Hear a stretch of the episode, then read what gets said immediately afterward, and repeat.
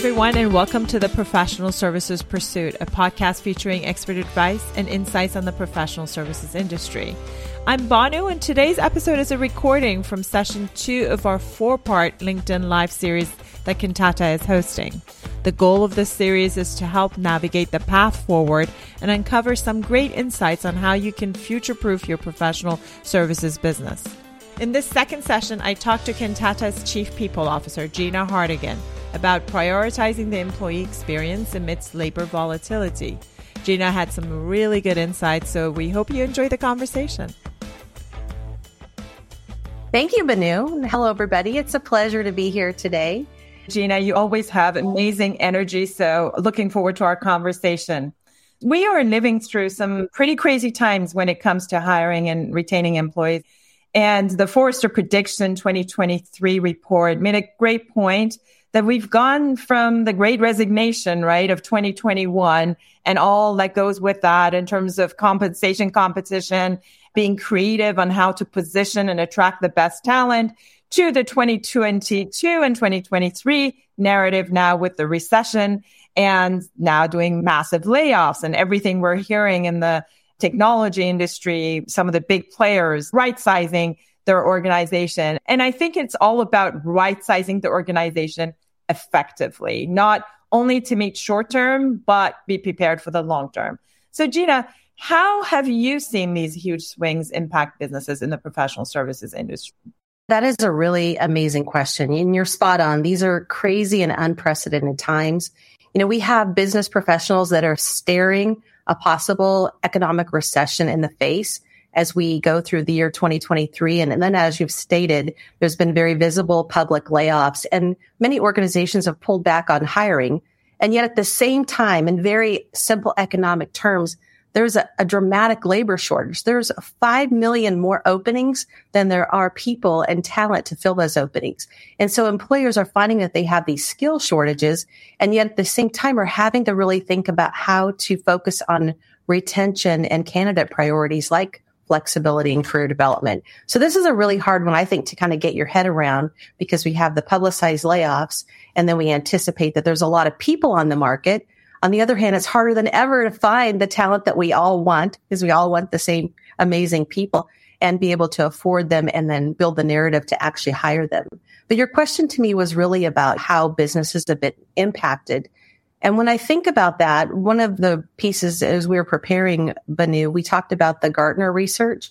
And according to Gartner, by 2025, labor volatility will cause 40% of all organizations to report material business losses as they really are struggling with ensuring consistency and stability in their operations. And this is a really timely statistic for me because yesterday I was talking to a former colleague who shared that turnover and the tight labor market for her company was making it necessary for her to write checks back to some of the customers because her company was so under resourced that she and her company could not deliver on their implementation commitments. So that's a very real issue facing businesses today is how do you have the right capacity and the right resources, really having the right talent and the skills at the right time. Gartner also pointed out that, and I thought this was a brilliant statement that they made. They thought about it as a multidimensional approach. Because if you think historically, when there's a need for talent, the business goes to HR or in the professional services, they go to the resource management office and they they think it's their job to go figure this out. But Gartner's perspective was that this resiliency dialogue is really more of a CEO and boardroom discussion than it is an HR topic or discussion. And I really appreciate that. And as a matter of fact, I was at the Kantata board meeting last week. And in fact, one of the main topics that we were addressing the other thing that I think about Banoo, in addition to that point, is around employee burnout. One of the business impacts is really thinking about with this heightened turnover, with the long lead times to fill positions and the uncertain economy, employees are asked to take on more and cover for the capacity gaps while they're either waiting to find people or they're onboarding and ramping individuals to join the team. And I definitely think this has impacted business and it really poses a risk for the sustainability of the business. You know, as I think about just kind of wrapping up my thought around this, Forrester future of work research really gave us some guidance. And I thought it was really pretty profound. The quote was that they recommended that leaders steer a steady course and avoid reactive moves in response to the headline of the moment.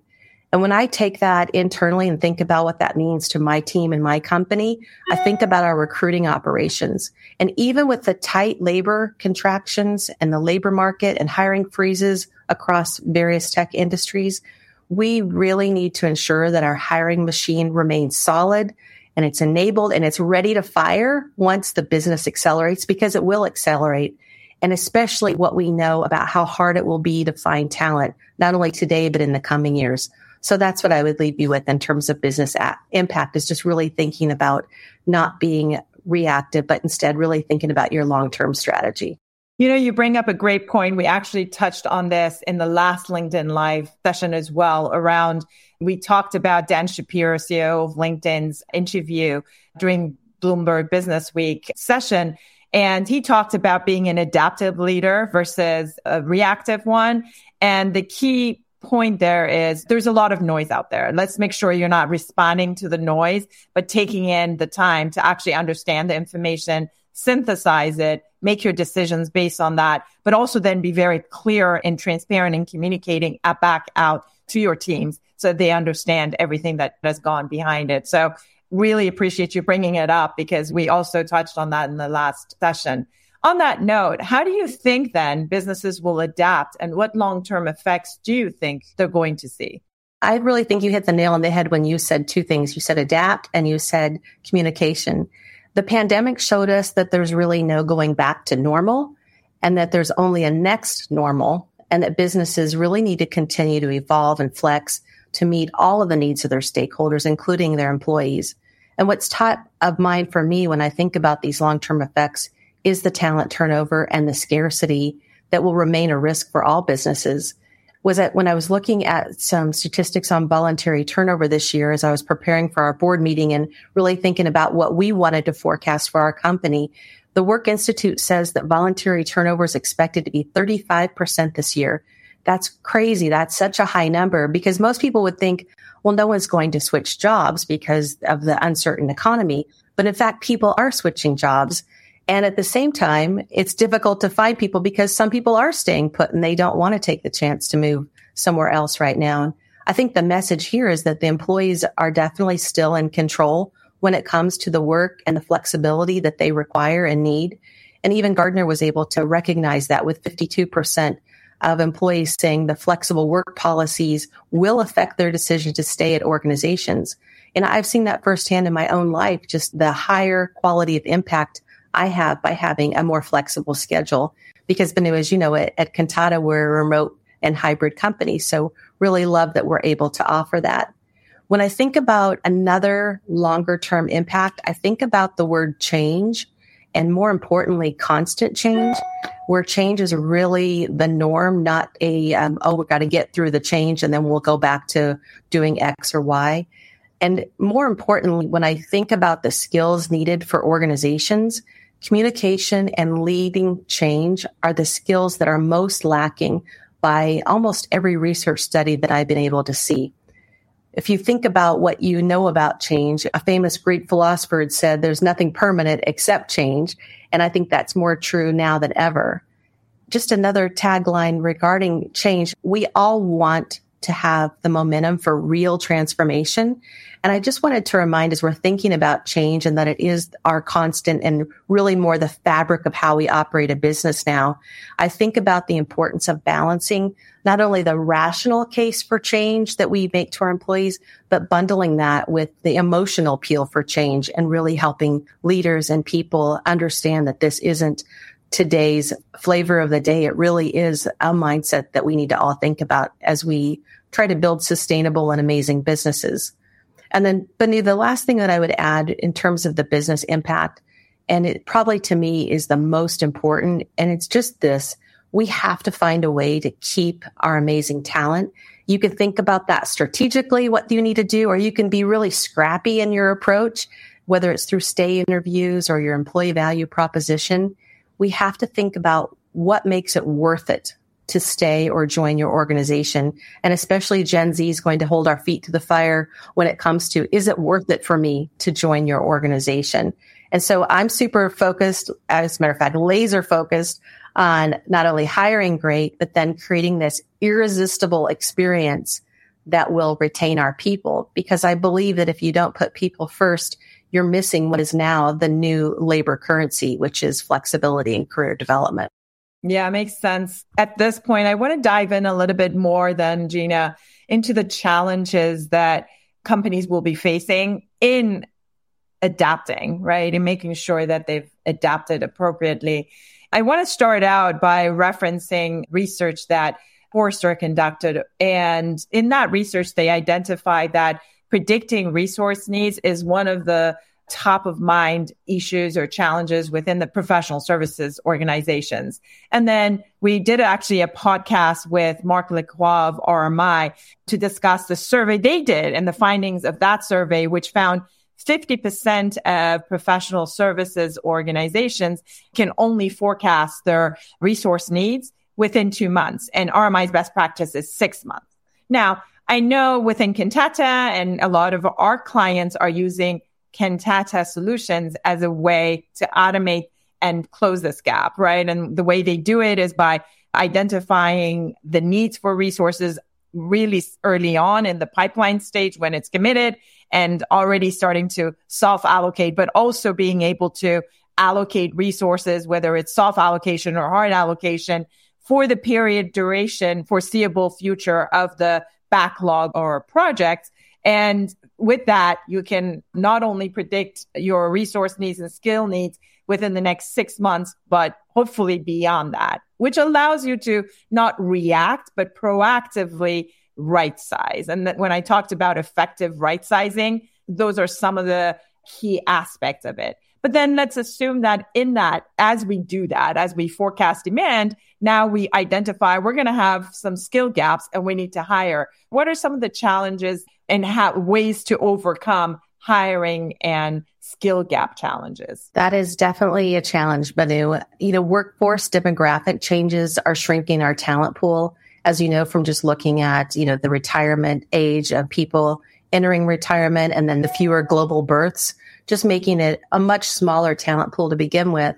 And one of the ways that businesses can overcome this talent challenge is to not just focus on a recruiting process to bring in these amazing talents into your business, but really thinking about a talent strategy as you consider buying and hiring external talent. And with that, two main thoughts come to mind for me. One is more about how do you just blow the top off the top of the funnel and be able to broaden your talent pool. And then the second thought is really about it being so competitive. Once you have a good pool of people to consider, how do you, in this highly competitive environment, get people to be most interested in you? So when I think about kind of broadening, you know, top of the funnel, one of the things that comes to mind for me is Kantata is rolling out our new training for our hiring managers next month as an example. And our goal is to be able to really think about the broadest pool of candidates possible and being able to evaluate candidates on things like behavioral based competencies and skills rather than requiring what might be unnecessary requirements. For example, maybe X years of experience or a certain type of school or degree. So really thinking about what are the adjacent skills and really being able to evaluate if people have those competencies and skills to bring into the business.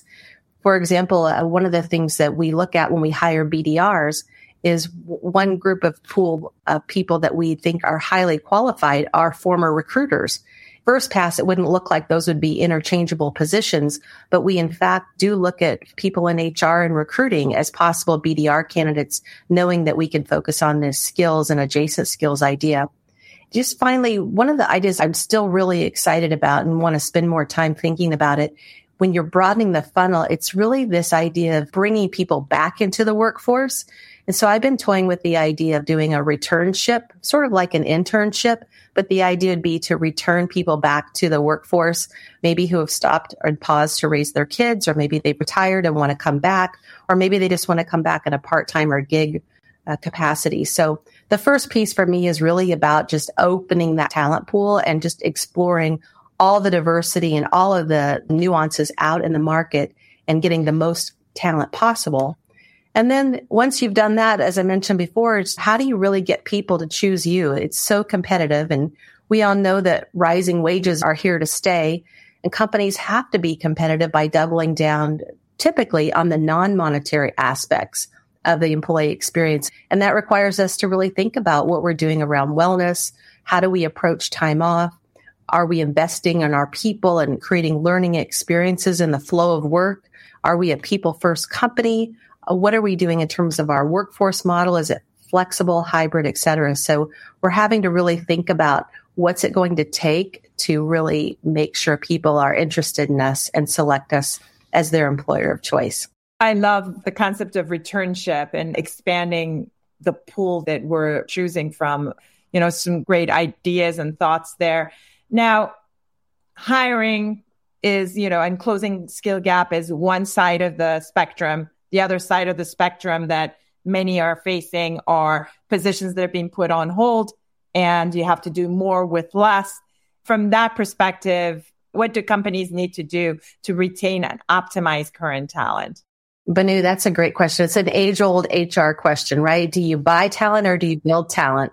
And uh, the answer for me is really around making an investment in learning and upskilling our people about focusing on engagement and making sure that people want to stay and feel motivated and haven't quietly quit as you read about in the in the news and then really, I think it's in a commitment, not just having a policy or practice around internal mobility, uh, but about making a commitment to truly consider the movement of talent within your organization.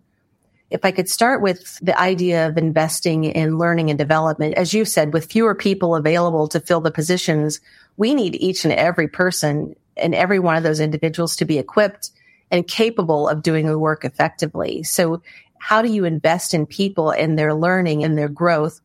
We look at skill sets uh, over that we've required over the years in business. And those of you who've been around for a while have seen the dramatic change in the skills that you need five years ago compared to what you need today. Some of the research shows that in skill sets for jobs have changed by say 25% since 2015 and it's expected to double by 2027. And skill building is a great way to close those gaps in addition to hiring or contracting. And that's because internal hires, as you would expect, have a lower sourcing cost. They onboard faster and the research shows that they stay twice as long. So this is really about people sustainability and really building the capabilities that your business needs for future success. So investing in learning and development, investing in skills, investing in your leaders. Uh, last year at Kantata, we placed what we called a big bet on our leadership development. And we recognized that leaders were not only the tentacle of communication into the organization, but they also represent the single largest factor in employee satisfaction. So we designed an entire curriculum and strategy around how do you give managers the essentials they need around performance management, hiring techniques, et cetera, but then also teach them to grow, to lead themselves, to lead others, and then to lead the business. So leader development was extremely important to us and something that I think is critical if you're optimizing talent. But Banoo, it, it really isn't just about the leaders. When you think about developing our people and, and growing our people within our business, it's about really investing in the entire population.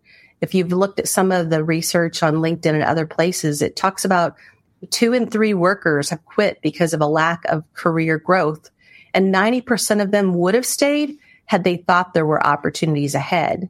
And so I think it's really just about giving workers a sense of traction, progress, and frankly, hope when it comes to current and then future options. So it's really twofold. It's about not only training and skilling people to be able to fill those gaps in the business, but then it's also about the internal mobility. And I made the comment a minute ago about really thinking about it as a commitment to be able to invest in people so that they could change careers without changing companies, so that they had visible and known career paths, so that managers were asking the question, what do you want to do? What are you excited to learn? How can I help you grow not only in this role, but in our business and in this team? So I love the idea of really doubling down on the current talent and helping everybody maximize their potential And I really think it makes such a difference to the business.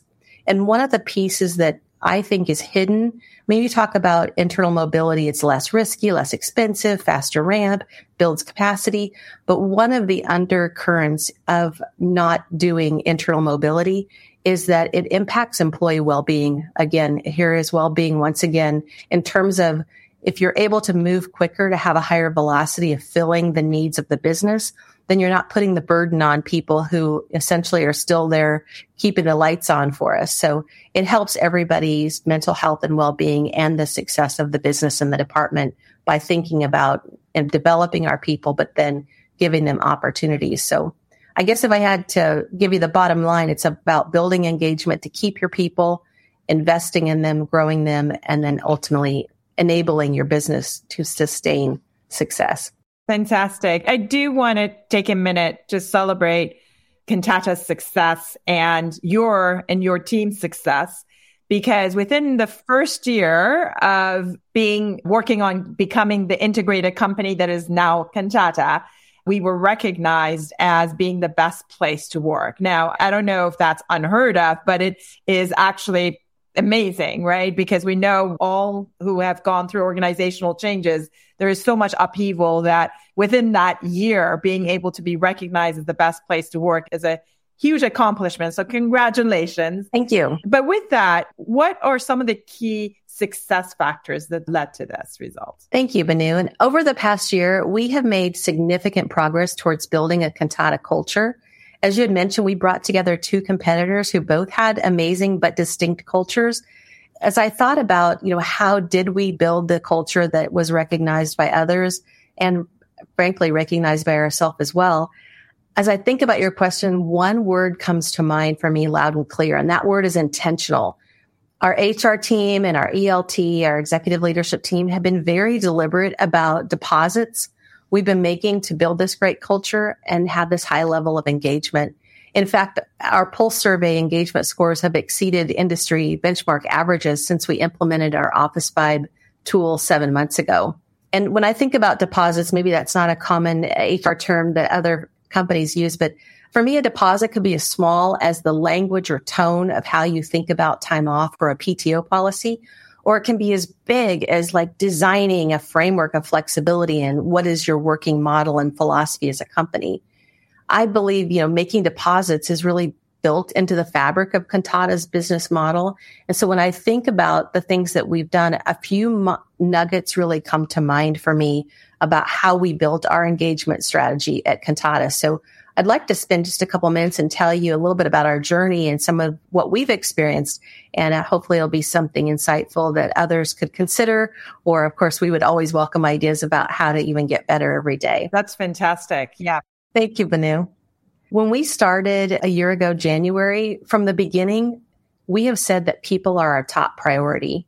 And as a matter of fact, when we were going through the integration, we put together an acronym in the HR workstream called the people factor. And we use the word factor, F A C T O R, and we use that as an acronym to mean F for flexibility, A for acquiring talent, C for culture and communication, we looked at T as a way to have total rewards that were equitable and fair.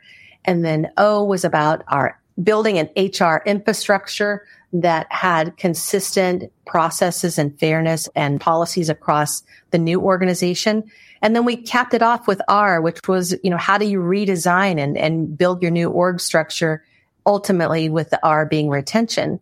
And so we did this very intentional because we wanted the HR work stream to keep the people factor top of mind. Because if you look at any of the research around successful integrations, it is about making sure the people factor remains top of mind and not something that you don't put the focus on. That from the very beginning was important to us. And then in fact, when we did establish our new Kantata values, put people first became our top value. So I thought that was really beginning right out of the gate to establish people as a top priority. And then the second thing that we did, which I've done it in other companies and it hasn't been nearly as successful in terms of how it resonated with our Kantata culture, but it was around establishing a Kantata playbook. And the playbook was not only shared publicly in our biweekly all hands meetings, but it was actually, I keep a copy at my work and my home office. We have playbooks that we shared with every single person in the company. And it wasn't just a culmination of a lot of cool stuff. It really became our North Star. It had our vision, why we exist, again, reiterated our values and our priorities, including our OKRs.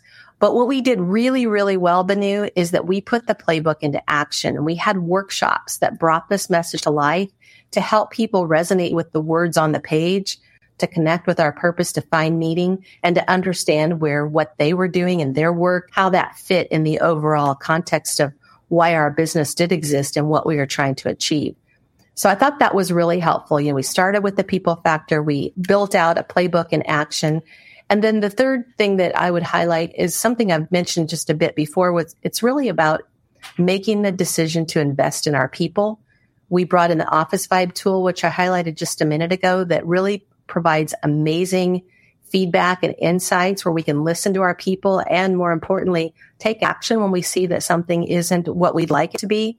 We established wellness credits, did a lot of work around women in technology and about bringing people together in really a more intimate setting in person because we realized that that's so critical for investing in our people. And then, as I said before, investing in our people with one of our big bets being around our learning culture and, and having learning be part of who we are as an organization.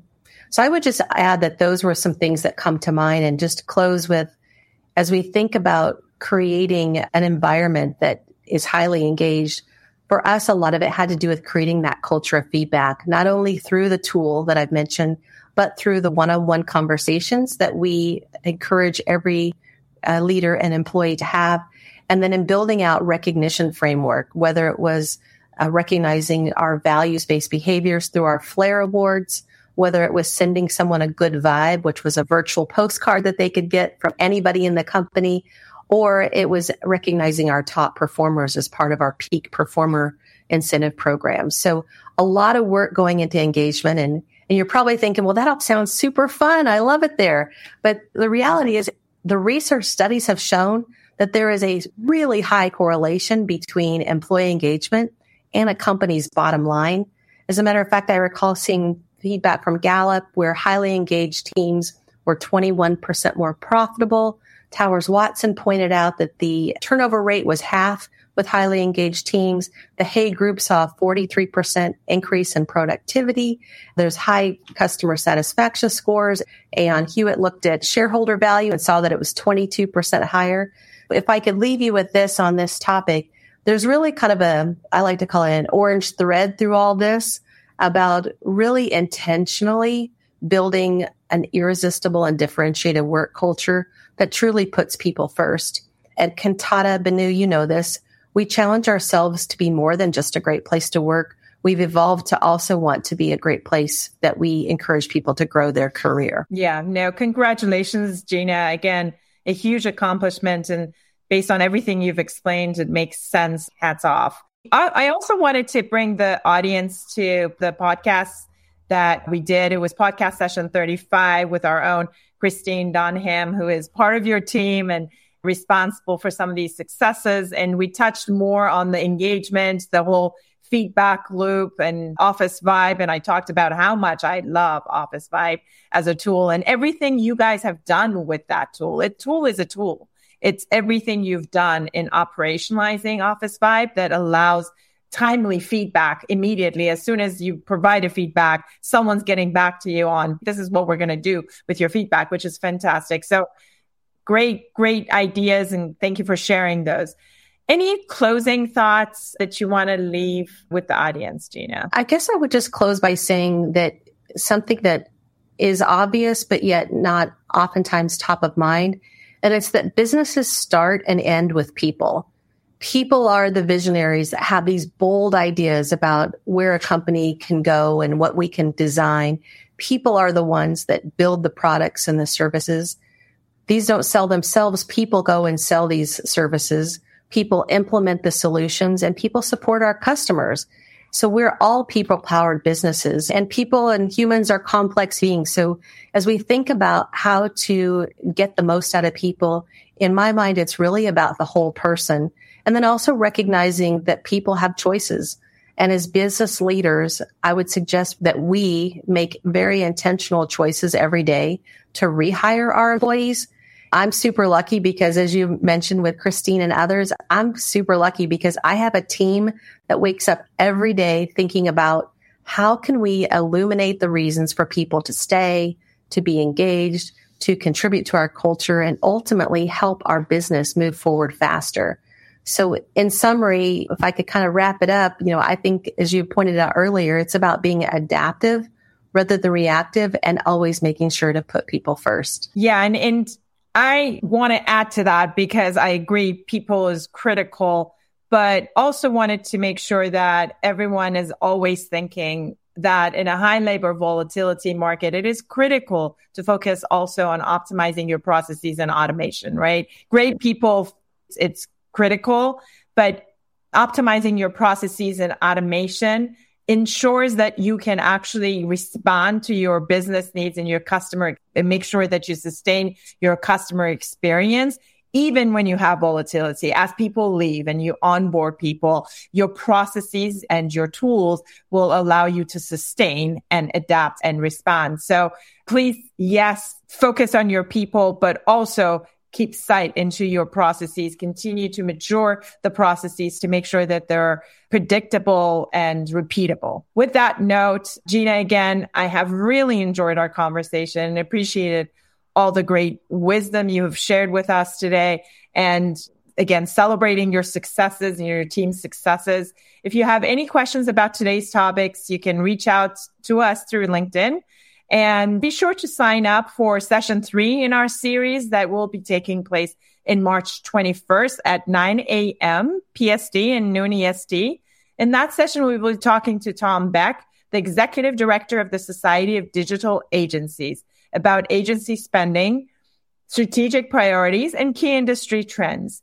There will be some great insights uncovered as we dig into the annual study that SODA and Forrester collaborated on too. So please don't miss it. Uh, I'm excited for this next session. I think I'm getting the hang of this LinkedIn Live. So thank you for joining me on this, Gina. And thanks, audience. Appreciate it. Thank you.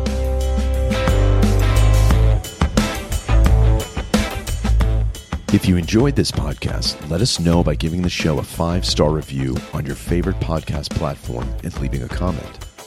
If you haven't already subscribed to the show, you can do so anywhere you get podcasts on any podcast app. And to learn more about the power of Kantata's purpose built technology, go to kantata.com. Thanks again for listening.